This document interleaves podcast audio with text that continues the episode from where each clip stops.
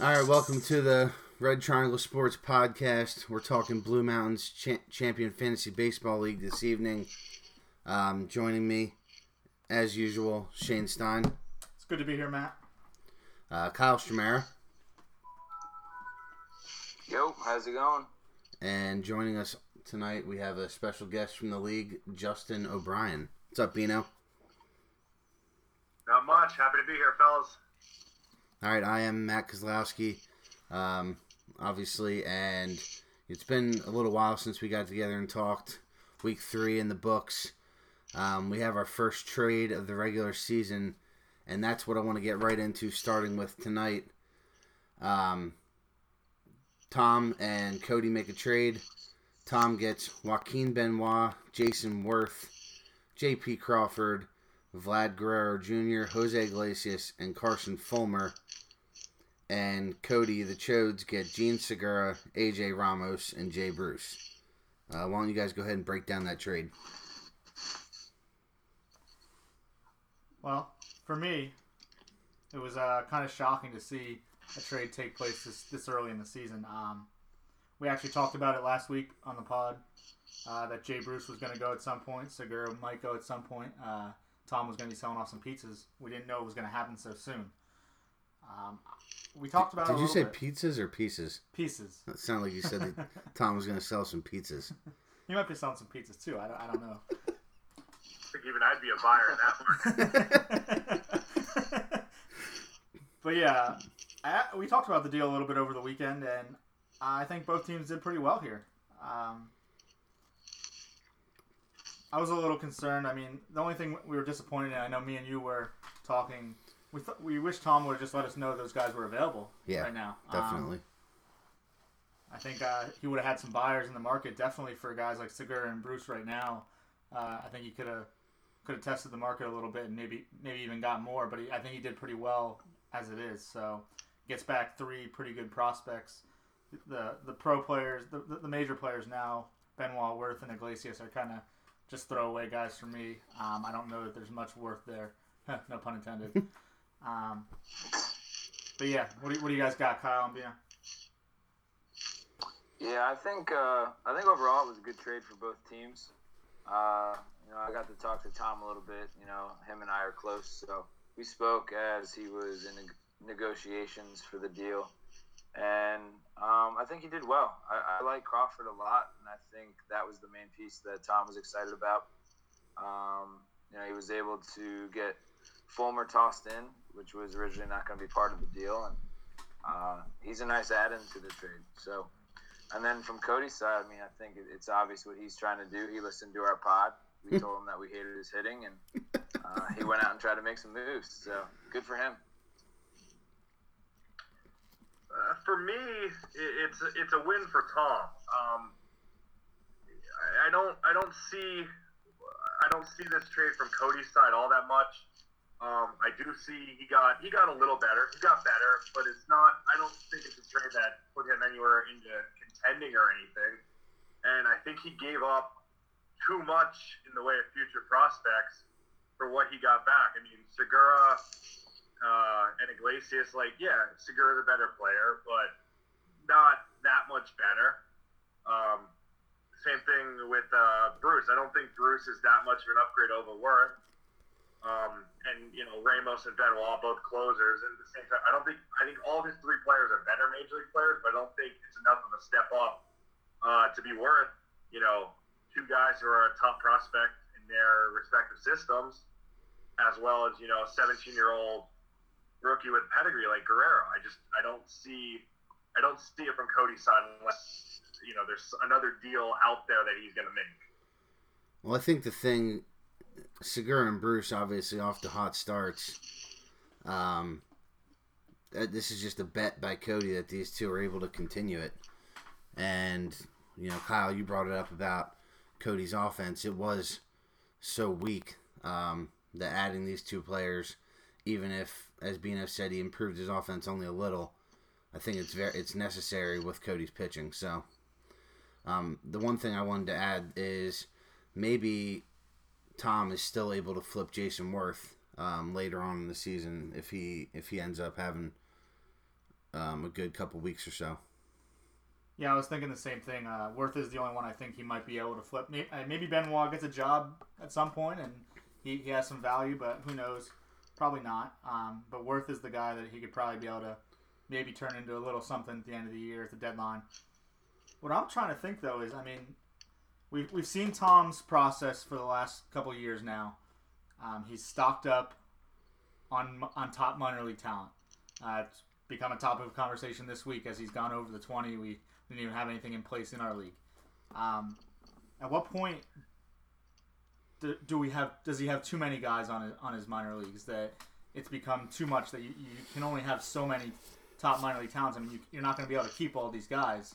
Um, obviously, they're not going to come up at the same time, all of them, but at some point he has to trade some of these guys for, for a top keeper at some point, right? Yeah, I was just going to say maybe Tom's plan now, maybe this almost expedites his rebuilding process by flipping a couple of these top 30 prospects that he has for a keeper on another selling team um, who may be a little farther away. I'm trying to think who that might be at this point, but I'm sure that that'll come a little clearer here in the next couple weeks. Yeah, I, yeah, I, I think uh, we've seen this with uh, with Burkhardt.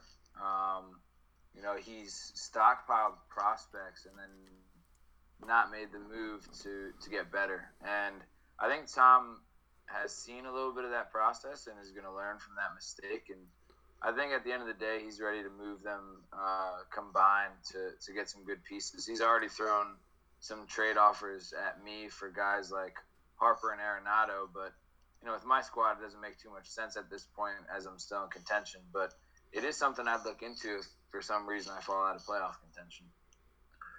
Yeah, you, you guys brought up a point I wanted to touch on, and I'll just add on to it. Um, the net, he's in line when that piece moves. Um, the, the deal that comes to mind for me, and obviously was one that I was a part of, was uh, the Tulowitzki deal. Um, when he was hurt and still had some years left on his contract, um, that's the type of deal. When that comes up, you know, he's he's set up to do it. Um, but at the same time, you know, like you said, at some point he's got to cash this in and go for it. Um, and he hasn't. You know, this is partially because of you know he trades draft cash for minor leaguers, for minor league picks. But at some point he's got to show you know some ability to put together a good draft to complement those pieces. And you know maybe it is just because he hasn't uh, had the opportunity and hasn't had the team where the draft matters, but he hasn't shown that yet. You know, keepers, uh, minors are a good start, but step two, step three, step four, those steps still have to be taken. They're not going to happen automatically. Yeah, and I think this week um, is a prime example.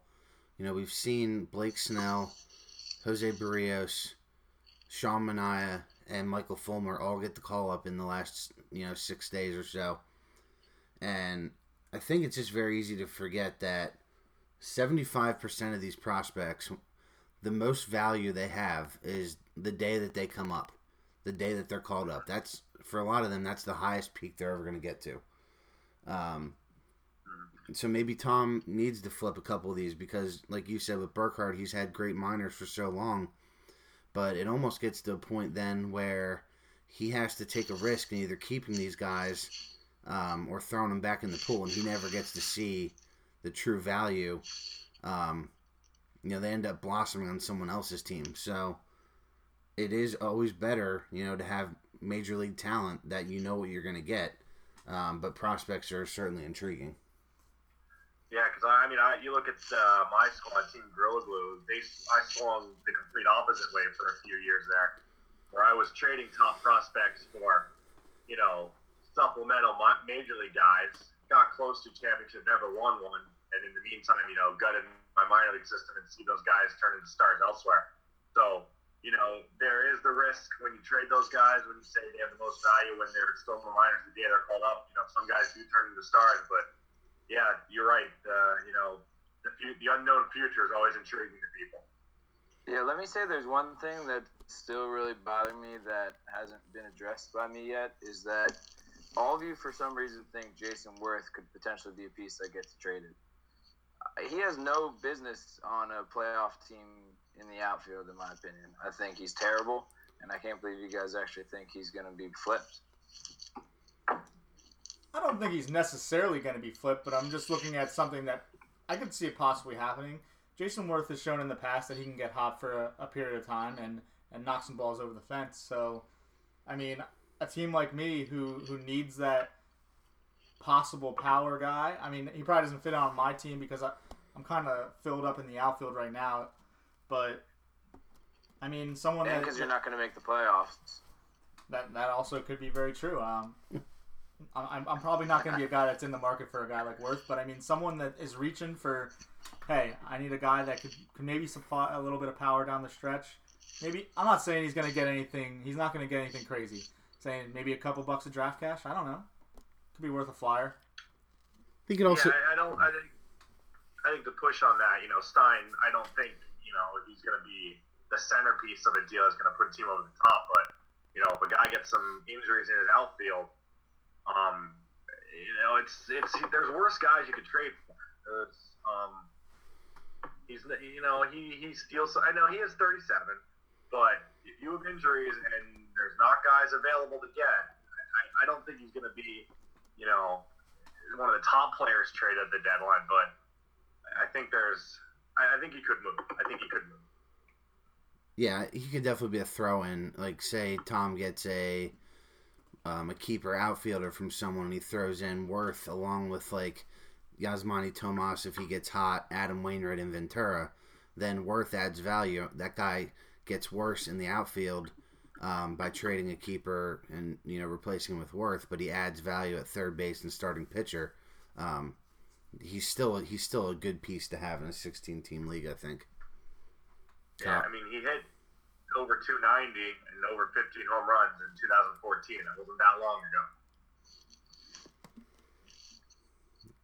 Kyle, we all don't have these. All right, I guess we'll find out. We all don't have the embarrassment of riches that you have.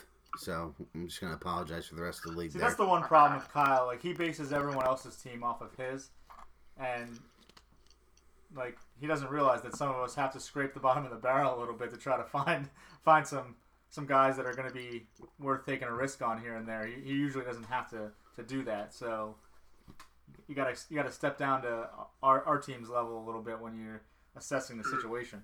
I don't know how to do that.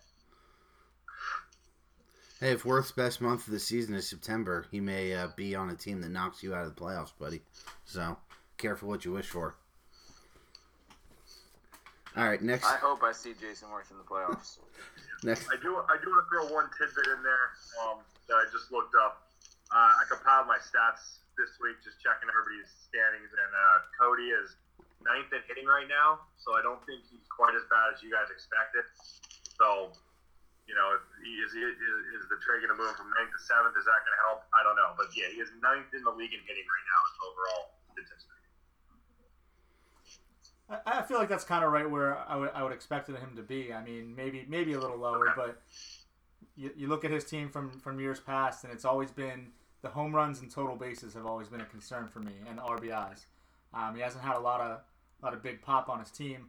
I don't know how much these guys improve it. I think it does improve it a little bit, um, and I certainly I certainly I mean I went on on the limb last week and said he will make the playoffs. I th- I think it helps his chances. I certainly do. The, the other good thing for Cody here is a team that's kind of on the fringe. He's making a go at it here in April, but in June, if he's out of it, he now has pieces to flip back for prospects. Um, so being a buyer in April isn't at the point where you're at, you kind of can't go back on that. So that's another thing to consider. Yeah. That's a great view from, from two directions. Um, you get the players early, and you can bank these wins early in the year. They count just the same as if you make the trade in July.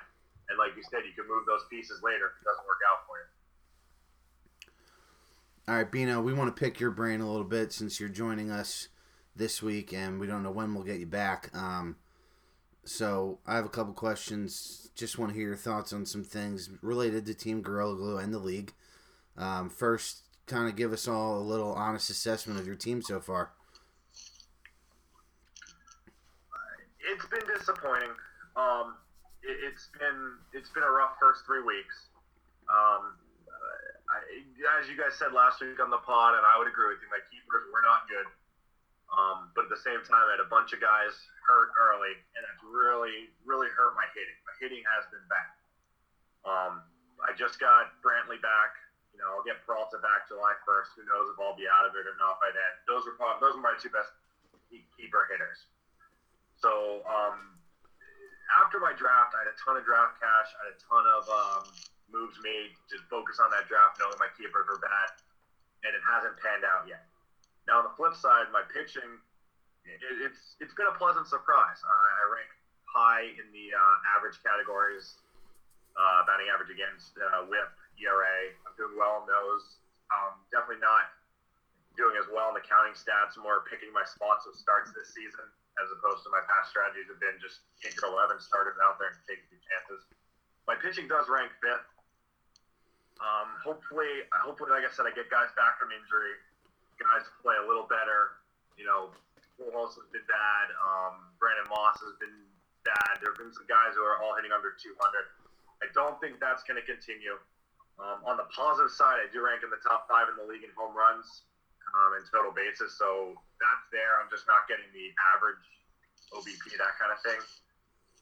I do think my team is going to well, skipping ahead a little bit here, but I do think the team is going to get better as it goes, as the season goes. Yeah, for me, I mean, in the years past, I've always considered.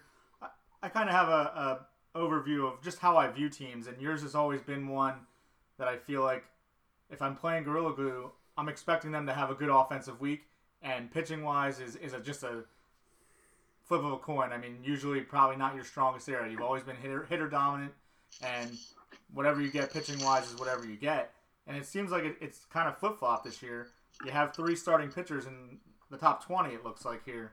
Um, and Jose Quintana, Stephen Strasburg, and Jason Hammel, who's off to a nice start.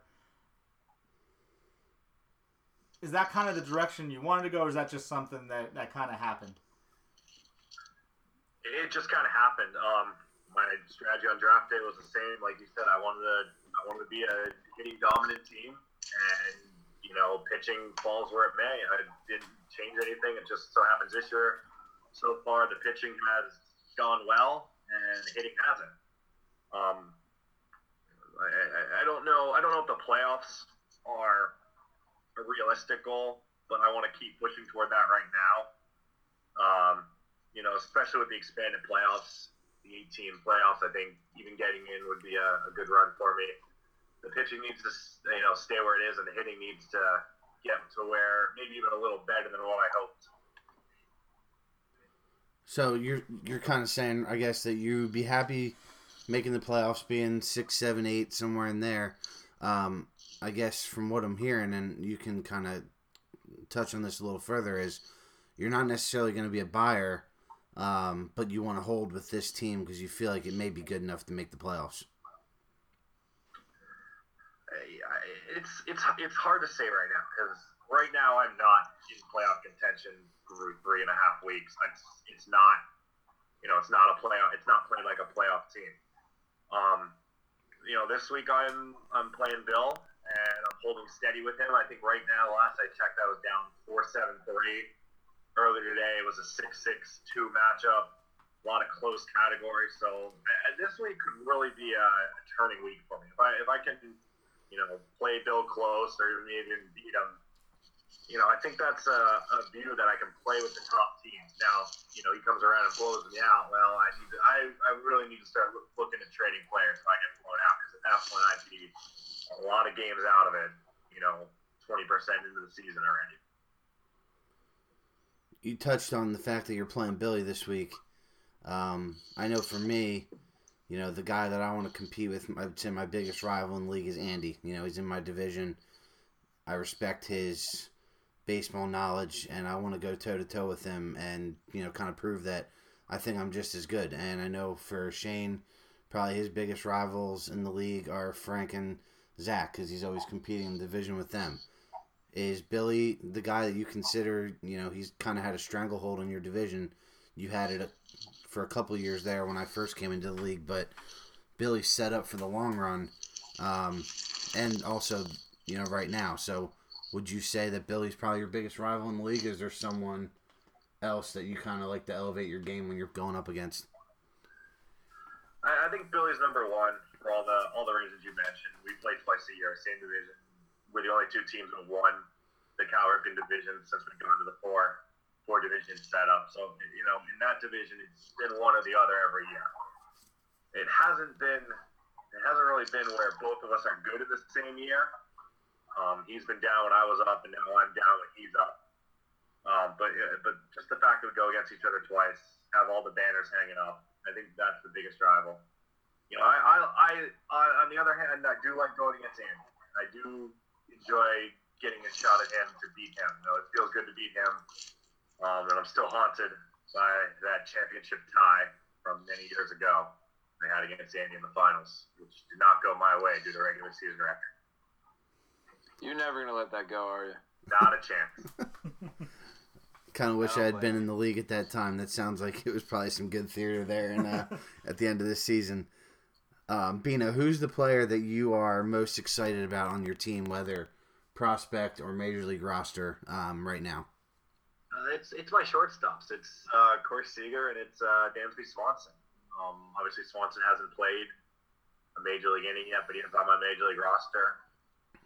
But those two guys, I feel, you know, Seager's there. He's playing. You know, in a year or two, he might be one of the 15 best players in the league. Swanson has that potential too. Um, I see those two guys as long-term building building blocks. Those guys are my middle infielders. I think I can put pieces around them to form a championship team. It's interesting you, you say Seager and Swanson. Um, I don't want to touch on it too much, but I trade you a guy like Javier Baez. I'm still probably the only person in the league that believes in Javier Baez, maybe other than you. Um, I still think he's a pretty good player, and I still see a lot of potential with him if he ever gets that full time playing playing position. What are your thoughts about Javier Baez? He's off to a good start when he plays. Um, he's hitting over 300. He's got a couple home runs. I like Baez a lot. Um, but the question is going to be, is he going to get that full time spot? And you know, I, I, I, hope so. You know, honestly, I'd love to see him get traded to a team where he can play every day. Um, and if he does get that, then I, then I think Baez could absolutely be a centerpiece of the team. But you know, you have to balance the present and the future. And just right now, he's not. You know, his path is unknown going forward if he's going to get his chances. Another thing, he's already been kept a few times. Um, you know, he doesn't have quite as long term opportunity as uh, Swanson and uh, and uh, Seager. Like Seager has no hasn't been kept at all. Same with uh, Swanson. I believe Baez is a K two. Yeah. Yep. So you know that's that limits his long term value right there by two years. I mean, like I said, not that not going to be a, a couldn't be a force, but you know, there's a lot more factors going than potential. The other thing I thought was interesting, you talked about how your shortstops are kind of the key piece of your team, and you talked about how Billy is your main threat um, in the Cal Ripken division. He obviously has Bogaerts and Correa. That was one thing I noticed on draft day that there was a couple teams that had it seemed all the shortstops. You had Seager um, and Peralta at, on draft day, who we were all kind of excited about. Um, obviously, Bogaerts and Correa. You know, you guys kind of putting a stranglehold on the shortstop position. I know it's kind of affected Shane and I, at least out of the guys in the league, because Shane's shortstop's been a revolving door, and you know, Aledmys Diaz has been nice for me so far, but I was kind of hanging on to Jonathan Villar for a little bit. It's I think it's important that you um, that you have a good middle, and I wanted wanted to know if that Swanson's position played any um, was it any of the, any deciding factor when you went that dollar for him on uh, draft day? Uh, sure. I mean, um, middle infield. Um, it's been. It, let's be. I'm going to be. We'll be blunt here. It's been since the steroid testing has come in. Uh, the position depth isn't the same in the middle infield as it was, you know, in the late '90s. I'm Not insinuating all those guys are on roids, but uh, you know, A Rod, Garciaparra, um, Jeter. Sure, I'm missing a few more, but the shortstop was a deep position then, and the hitting is just isn't there anymore. So especially in the middle infield, there's scarcity. There's not as many guys to go around. You could see it with those teams when I was competing for championships. When I had Tulowitzki and Peralta, you know, you can stranglehold on the positions where there's not a lot of guys. You know, you benefit you and you hurt the other teams. You know, and you know if you get the tenth outfielder compared to the first outfielder, isn't as much of a drop off as the first and tenth shortstop. Last question for me for, for you, Bino. Um, you talked about Dansby Swanson. One thing we've been doing on our other podcast is doing some prospect comps. Um, what are you expecting from Swanson? What kind of a what kind of a fantasy asset do you think you have here? I know the the kind of write up on him so far is that he's just a good baseball player. He's not going to put up a 30 home run season. He's not going to hit probably 350, but he's just going to be steady. Um, he's not going to steal 35 bags. He's just going to be good at a lot of things. Is that something that you expect, or you think there's more upside there? No, I mean, you need those guys too. You know, every you can't have all. It's just impossible the way the league is set up to have all stars. So you know, if Swanson is that steady, steady hand, you know, hitting high 280s, 290, 15, 20 home runs, that's still a great output from the shortstop, especially at you know rookie rookie contract. So the, the hope for him, honestly, is um, you know if he sits in the minor leagues for three years, well, you know, with him on a minor league schedule for me, that's not good. That's half his uh, eligibility just gone and a spot on my roster taken up. So the one thing I'm hoping for is he gets up quick and we can we can see what he actually has. I think that's definitely a possibility. I know I, I'm hoping to see him in September, um, at the at the latest, but we'll see. That'd be great. You guys got anything else for Bino? Yeah, I had a couple questions here. Uh, first off, you are the, I guess we'll call you the engineer of the new playoff system. Um, what uh, what are your thoughts about us moving to the new eight-team format, and how do you think it's going to affect the league? Well, the main the main idea behind it, uh, excuse me, the main idea behind the playoff system was, you know, I thought there was too much upward movement of players from the bottom of the league to the top of the league. I don't mind trades. Trades are great. Everybody gets excited for trades. But I, I was seeing teams going into the playoffs with uh, rosters that didn't even didn't come close to resembling what they had in April. Um, so I wanted to try to limit that a little bit. So I think with the eight team playoffs, there's going to be less less sellers at the deadline. More people are going to be into the race, and with less sellers, the value is going to go up. So you know, lower lower ranked teams are going to be able to get more, I think.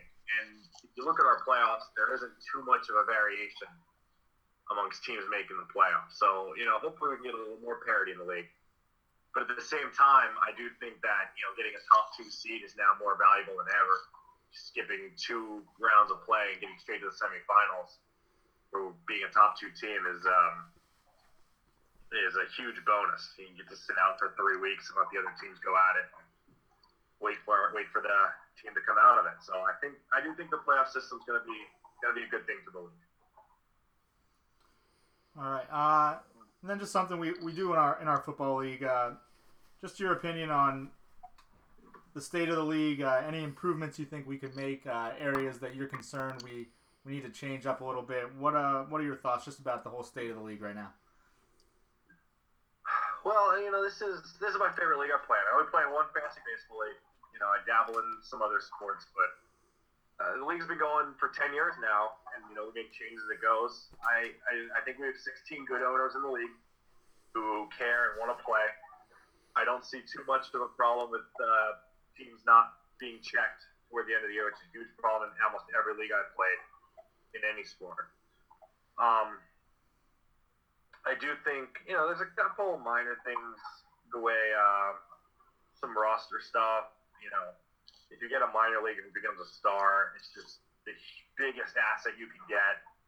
Um, it's so much of an advantage if the minor league you have turns into a star and you get a top ten player at two dollars, you know, and then the arbitration turns and arbitration usually doesn't turn guys that high of a salary. So maybe a little tweaking in that to uh, you know not give so much of an advantage to guys who happen to get star minor leaguers, but you know, that's a minor quibble. And if everyone dis, you know, a lot of people probably disagree with me on that. And you know, I don't think I'm right in anything, but I, I think the league is in a good spot. We reevaluate every year rules that can be changed. I think that's the most important thing is we look at the league every year and say this needs to be fixed and fix it as we're going. All right, one more for you. Um, I think if we're being completely honest, we don't think that 2016 is going to be a playoff year for Gorilla Glue. When do we see you back? Sorry, I Uh, missed that last part. when do we see Team Gorilla Glue back in the playoffs? Well, I hope 2016, but you know, like you said, it's I'm one bad week from really being in trouble. Um, I'd, I'd like to say 2017, um, but I think I think 2018 is probably a realistic goal as far as a chance to compete for a championship. You know, if you just get in the playoffs, you may not, you know, actually have a real chance to win it. You know, you could get into the play. I could get into the playoffs next year. But in 2018, I think I, I have the goal of competing for a championship. All right. Hey, Bino, I got a, I got a couple questions for you All here. right.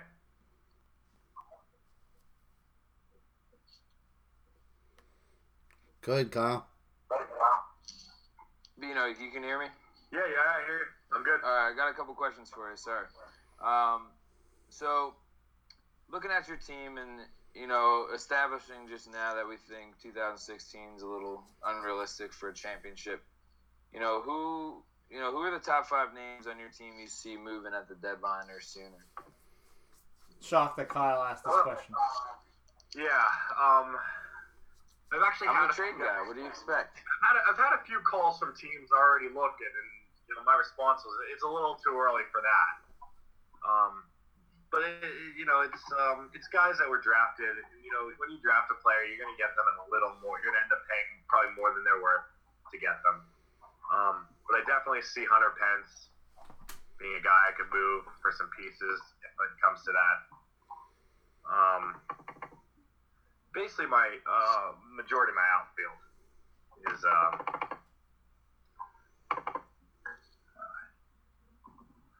yeah. I mean Heyward. Heyward's another guy. Um, Nelson Cruz. You know, I love Cruz. She's playing well, but you know he's probably not going to get kept by me for forty-one dollars. So the team can uh, absorb that kind of contract. That'd be a guy I'm looking to move. Uh, so like I said, Cruz, Heyward, Pence, basically my outfield.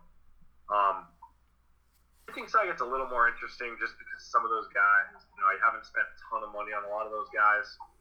So the possibility of the keeper is there a little more. Katana's 18, so, you know, if he continues pitching this well, he's a guy, you know, maybe I keep him, maybe I don't.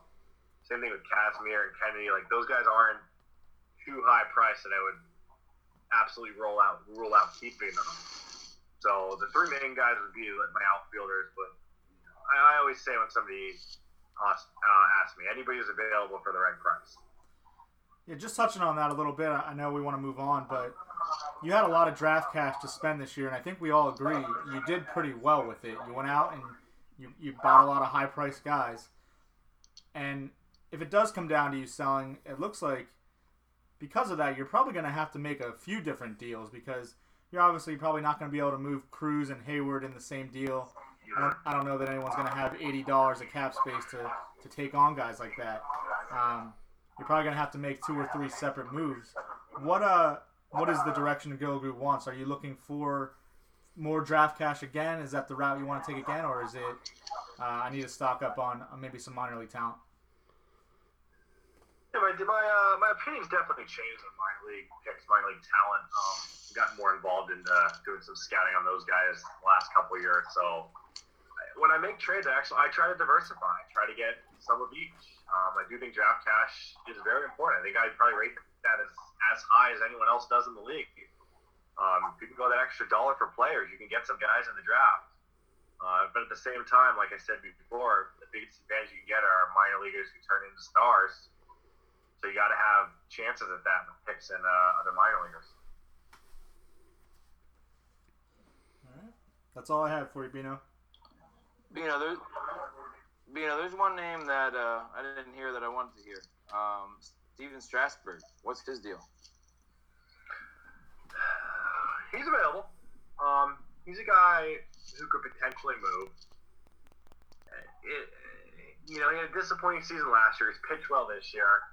Um, he's a K six right now, so he's got two more years left. Um, he, but he's on the same token, he's a he's a young guy that had a reasonable contract when he's pitching as well as he um, can. That he's a guy I think as a keeper can be a centerpiece. So he's not someone I'd definitely be looking to move. But like I said, if the price is right, he can be had. All right, Bino. Um, I know I specifically um, appreciate the honest insight into your team. Sometimes it's hard when you're in a league with guys to uh, to not play your cards close to your vest. So you know, giving us a little look into the window of Team Gorilla Glue is much appreciated. I thought that was um, I thought that was very good. So um, let's move forward here. I do want to say George Kontos has been dropped this week. Um, so I know that was some good uh, some good comedy. um, Kontos has been dropped, but I noticed that there hasn't been moves from the Sluggers this week as far as putting their starting pitching in. Uh, kind of killing me in the division, Burkhart. Need you to pick up some wins against Frank this week. Need you to get those starters back in there, buddy. Come on. Help a Well, brother you know, out. I did say there's not a lot of players who uh, don't set their lineup, but and they have been mistaken on that one. I, I, I follow my division very closely because obviously the, the, the race in my division is very important to me. I take the division more seriously than, than anything else. And I, I, I count on those other divisional matchups, uh, trying to keep it close and giving those top teams a couple losses every week. But you got to help me out, Burkhardt. Come on, brother. that's a good segue into the next thing I wanted to talk about. So far, tightest race in the division is between you, Shane, and the commish Zach Kingdom Come. How important is this week's matchup for you guys, um, or is it too early for it to have that great of an impact? I'm guessing Shane hopes it doesn't have that much of an impact. Yeah, the way things are going right now, uh, I, I hope it's not a huge impact, but I, I think it is. Anytime I play Zach or Frank, it seems like in the past few years, it's it's always very important. Um, you never like to get blown out. He's been blowing me out most of the week. I, I've caught him in a couple categories today uh, with some good batting average and on base stuff today from my guys. But like I said last week, I, I, my goal going into these division match matchups when I play Frank, when I play Zach, is just don't get blown out. And the way it started out this week, it, it looks like Zach might put a hurting on me. And if he can come away with a, a 10 2, 11 2, like it was looking the past couple days, I mean, it's huge. You're picking up nine games in, in one week against a guy that you're competing closely with. And you, don't want to let a guy get too much separation. Um, I know it's a long season, but a a nine win gap in one week is something huge to come over. It's it's hard to gain ground sometimes in this league. Um, wins are hard to come by, and it's, it's been a disappointing week for me so far. So hopefully the rest of the way here, we're, we're at the midway point. I can I can catch them in a few more categories. Uh, I know I was a little disappointed. I lost four games today in the the, the rain out of the Colorado Pittsburgh game, so that hurts trying to catch up. But yeah, hopefully the weekend's going to treat me well, and I can even this baby up a little bit with Zach and, and not let him get too far ahead. Yeah, that's the thing with these division games is when you lose, you're losing games as they're gaining. You know, if a team in your division puts 11 wins up, and you play somebody else and put up eight, know, they had a great week, but they only gained a few games on you. When they put 11 games up on you, it's uh, doubly hard. Kyle, what are your thoughts on the Pete Rose division uh, race, especially this week?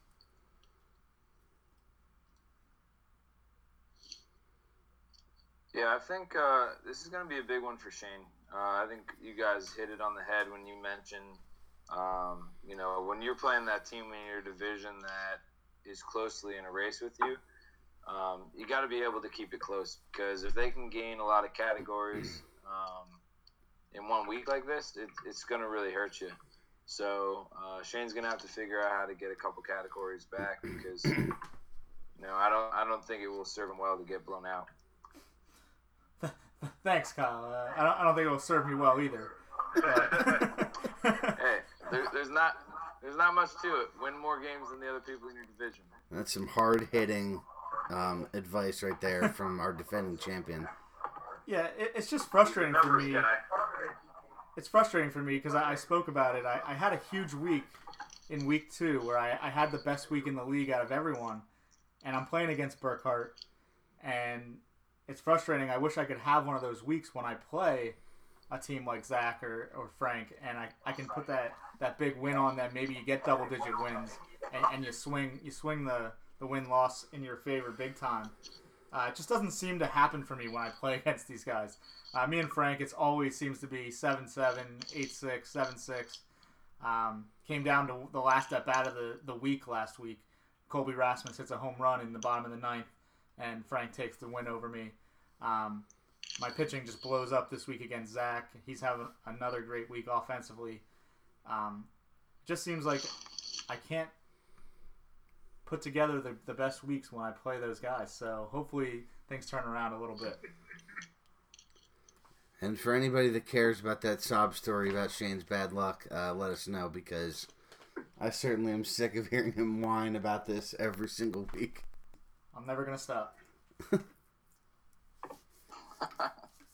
All right, I want to do a, a, new weekly segment on the Blue Mountain podcast. Um, we're going to talk top threes. So I'm going to go through positional groups in the league and talk about who the top three teams are um, in those positional groups. So this week, we're going to go with catchers and corner infielders. Thought it would be nice to group those together. So, who do you guys think are the top three teams um, in the catching, first base, third base, and corner infielder units?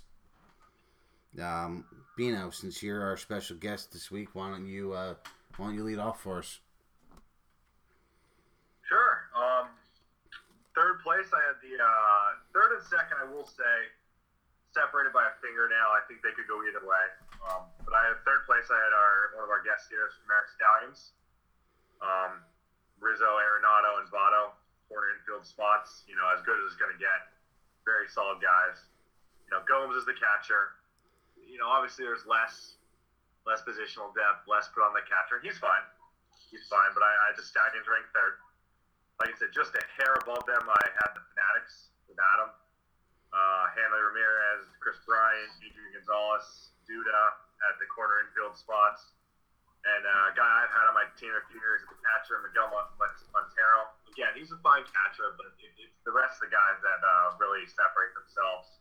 It's a great unit he's got. And then first place, I have the Matadors. Uh, main reason I have them is they've got he's got Posey as the catcher. So he's just a step up from those other guys that kind of separates from just having Posey as the catcher. But to go with that, he's got Goldschmidt and Beltre at the two corners, and you know, Teixeira is still fine.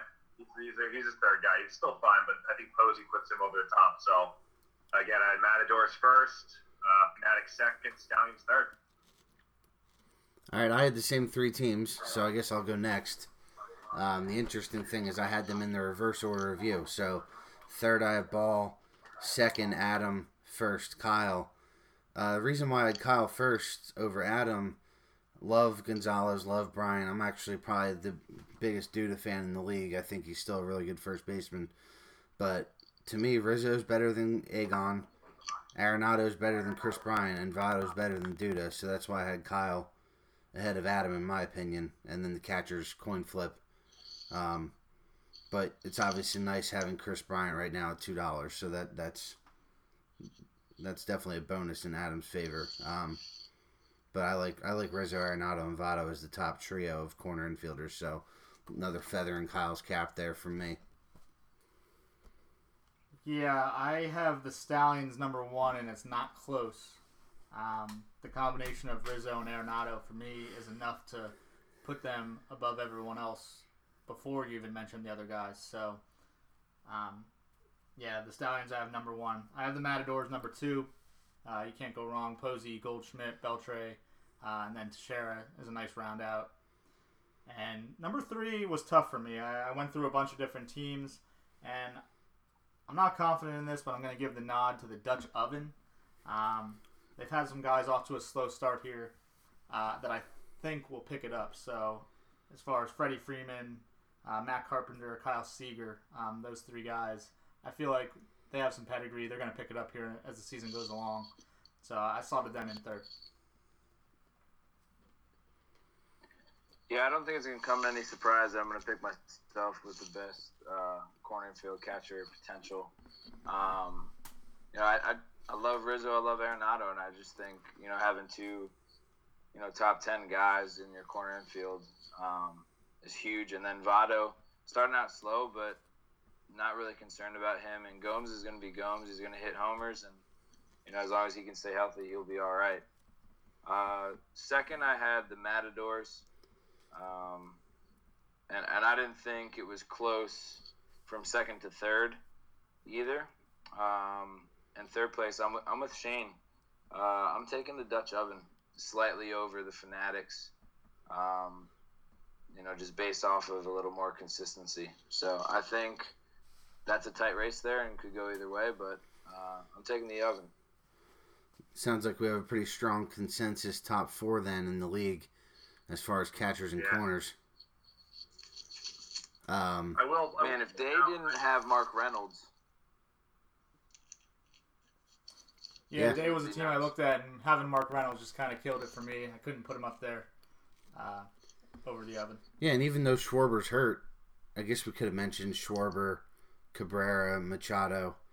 You know, if you're talking long term, Schwarber and Machado's a good half of, of this this positional group. So, um, yeah, I definitely would agree with that. Machado is a grand slam tonight, so he's having a great game for the Orioles. Um, love love Manny Machado.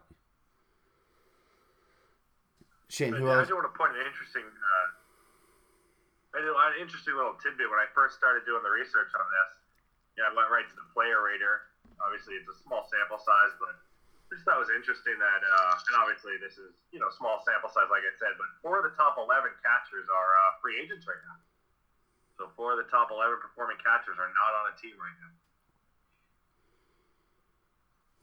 That, that's interesting. I know catcher, catcher's ju- just a hard position. I think sometimes people just don't, you know, look to add those guys in free agency because it is the catcher position, and you never know what you're going to get. But yeah, at some point, if those guys keep uh, hitting, I'm sure some people would, you know, want to look to drop some. So, Shane, who Yeah, else? that, that is part of the reason. That's part of the reason I had the Matadors first because I thought the, the gap between Posey and Gomes and uh, Montero was a bigger gap than between the rest of the field. So, but like I said, I can't argue with any of you guys' picks. You know, I was right there with you. Just the order a little different. Who else? Who else were you considering, um, Shane? When you, you said you went through a couple names. Yeah, I was actually looking at uh, your team, Day's team, and Jordan Revolution. I actually took a look at as well. Um, just where Revolution having Frazier, Longo, and Stephen Vogt. Um, pretty solid three. Vogt's Vogt's a nice uh, nice piece of catcher. I feel like he's underrated. Um, can get really hot. And then Frazier and Longo, I just like the consistency. You're gonna get 20 plus homers probably, and they're gonna they're gonna do well for you. I, I like what you're doing with uh, with Abreu. Tyler White's off to a really nice start. Um, Yasmani Grandal, I, I like behind the plate, and it kind of killed me. Just, I mean, looking tonight, having Brett Lawrie in, in the corner isn't isn't really doing too much for me. But that's kind of what kept you out. Well, Wil Myers is my corner. He's just not playing tonight, so. I, I didn't even actually think of that. I was just looking at your roster tonight, and so yeah, you throw Myers in there. He's off to a nice start as well, uh, tearing the cover off the ball. So you, you were you were pretty close to, to being in that three slot for me as well. I, I just went with Oven because I just feel like those four guys are, are pretty consistent. and They'll figure it out. Speaking of Tyler White, guys, he is on the trade block. If anybody's interested in Tyler White, let me know. Breaking news. Um, Bino, one last thing. You well, said seen my corner infield. You know I don't have room for him. Shut up, Kyle. Um, Bino, you went through the the rankings as far as stats. Um, you know, we've kind of missed your weekly recaps this week, this year so far. I'm kind of interested if there was anything curious that you saw in those rankings, if you have them in front of you. Um, I don't have them in front of me, but I did look them over, and I did have a couple things that jumped out at me. Um, uh, believe it or not, I don't know. Maybe I have these rankings subconsciously rigged to uh, make me feel better, but I have my myself as the most underperforming team in the league. Um, three slots lower than what my stats say I should be.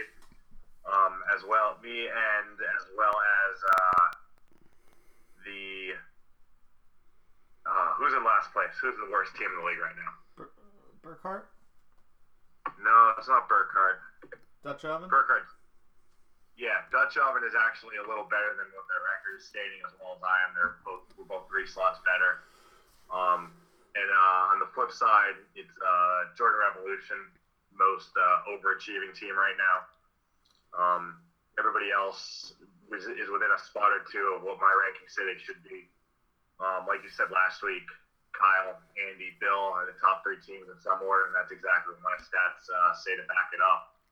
So, um, like I said, you know, and that's kind of what I base my outlook on is if my hitting can turn around a little bit, my pitching has done well, and if I can get lucky with matchups, um, I don't think it's out of the question to uh, turn the team around a little bit this year. But um, like I said, hopefully I can get a, a wrap up or two out um, in the next week or so. I don't know if I'll be able to get all team wrap ups, but I did start putting stats together, and because it wasn't too it wasn't too fascinating this time. It wasn't it wasn't like last year where um, my first rankings had Kyle ranked very low statistically despite his good record, and he did turn that around, obviously. But uh, that's just some things I remembered off the top of my head because, like I said, I forgot to print them out and don't have them right in front of me.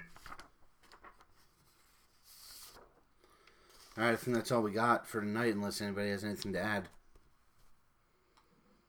No, it's going to be interesting as this is the last week of divisional play, and, and then we start getting into the the rest of our schedule. We, for me, I know it's it's I never the divisional matchups kind of make me sick to my stomach. I, I spend so much time in, these matchups. I like to get uh, get out in the league and play some different teams. Um, but just it's been really clear cut for me that we have three teams that are a little bit ahead of everyone right now, and it's just going to be interesting to see those teams that are four through whatever it is. What are they going to do to, to make that jump up to try to catch uh, the Stallions, the Matadors, and the Bombers right now? Because I, I feel like they're they're just a little bit above everyone else right now. Maybe not even a little, a lot probably. Yeah, like I said, the trade deadline is always a big deal. Not even the trade deadline, the trade market is always a big deal in our league. Uh, like I said, teams go into the playoffs with rosters that don't resemble what they look like now. So, you know, it, it becomes an arms race, and maybe we'll see if that continues even with that 18 playoff uh, system. We'll see if that arms race continues this year. Let's hope it's an arms race because right now Kyle would not win if it was.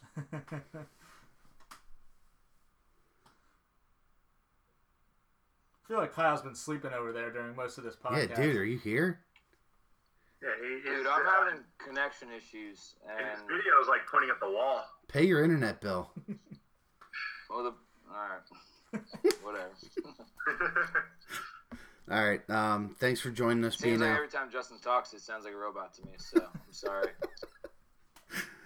Bino, thanks for joining us. I uh, hope you had as much fun as we did. I thought this was a uh, really good insight into the league as a whole this week. Um, Shane and Kyle, we're going to go for round two and do our usual MLB wide podcast here next. So look for that one after you listen to this one. Um, just looking forward to keeping the league going this year and seeing seeing how things shake out. I know it's kind of tight in the middle right now, and with eight teams making the playoffs, uh, I know I'm expecting almost anything to happen. So, signing off, um, I'm Matt Kozlowski for Shane Stein, Kyle Stramera, and Justin O'Brien. Uh, I this just is wanted to say, I had a fantastic time. Uh, hope to come back. I'd love to come back and uh, do a non fantasy baseball pod at some point. So, you guys do a nice job. Happy to be here. all right. Thanks, man. Appreciate it. Take care, guys. Thanks for listening.